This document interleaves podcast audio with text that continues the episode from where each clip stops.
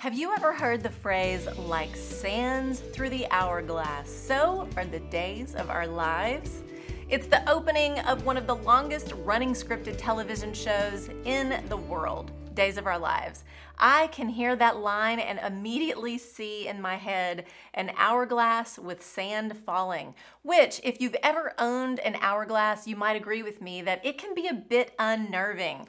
The hours and minutes fly by like sands through the hourglass every single day. But there's something about watching the sand fall that puts on full display how fleeting the moments really are. We read in Ecclesiastes 3 there's a time for everything, a time to be born and a time to die. How much do we have left? We don't know, and we aren't promised tomorrow. I love how James describes it. James 4:14. Yet you do not know what tomorrow will bring. What is your life? For you are a mist that appears for a little time and then vanishes. I don't know about tomorrow. I'll make plans for it, but only the Lord knows what tomorrow will bring for me. Psalm 139 16 says, The days ordained for me are written before even one of them came to be. We are still under the curse of death, and the words God spoke to Adam apply to us today. To dust we shall all return. Everybody dies.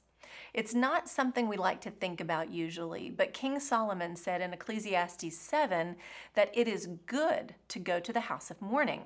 When we consider death, we are faced with our own sand, our own hourglass, how we are living this life, and what's to come in the next.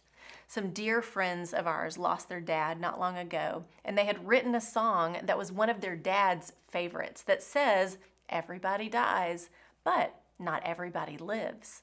I kept thinking back to that song recently as I was reading the fifth chapter of the book of Genesis. Here's why it's all about the family of Adam. And from verse 3 to 31, we're given basically an obituary column of Adam's children, their children, how many years they lived, and then each section ends with the words, and he died.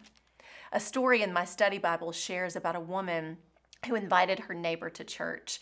She saw the passage being preached that day was Genesis chapter 5.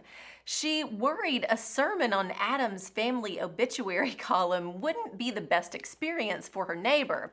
Well, God's word is alive and powerful. See Hebrews 4:12, and it does not return void. See Isaiah 55:11. So, no matter where you're reading, God can use it to open your eyes.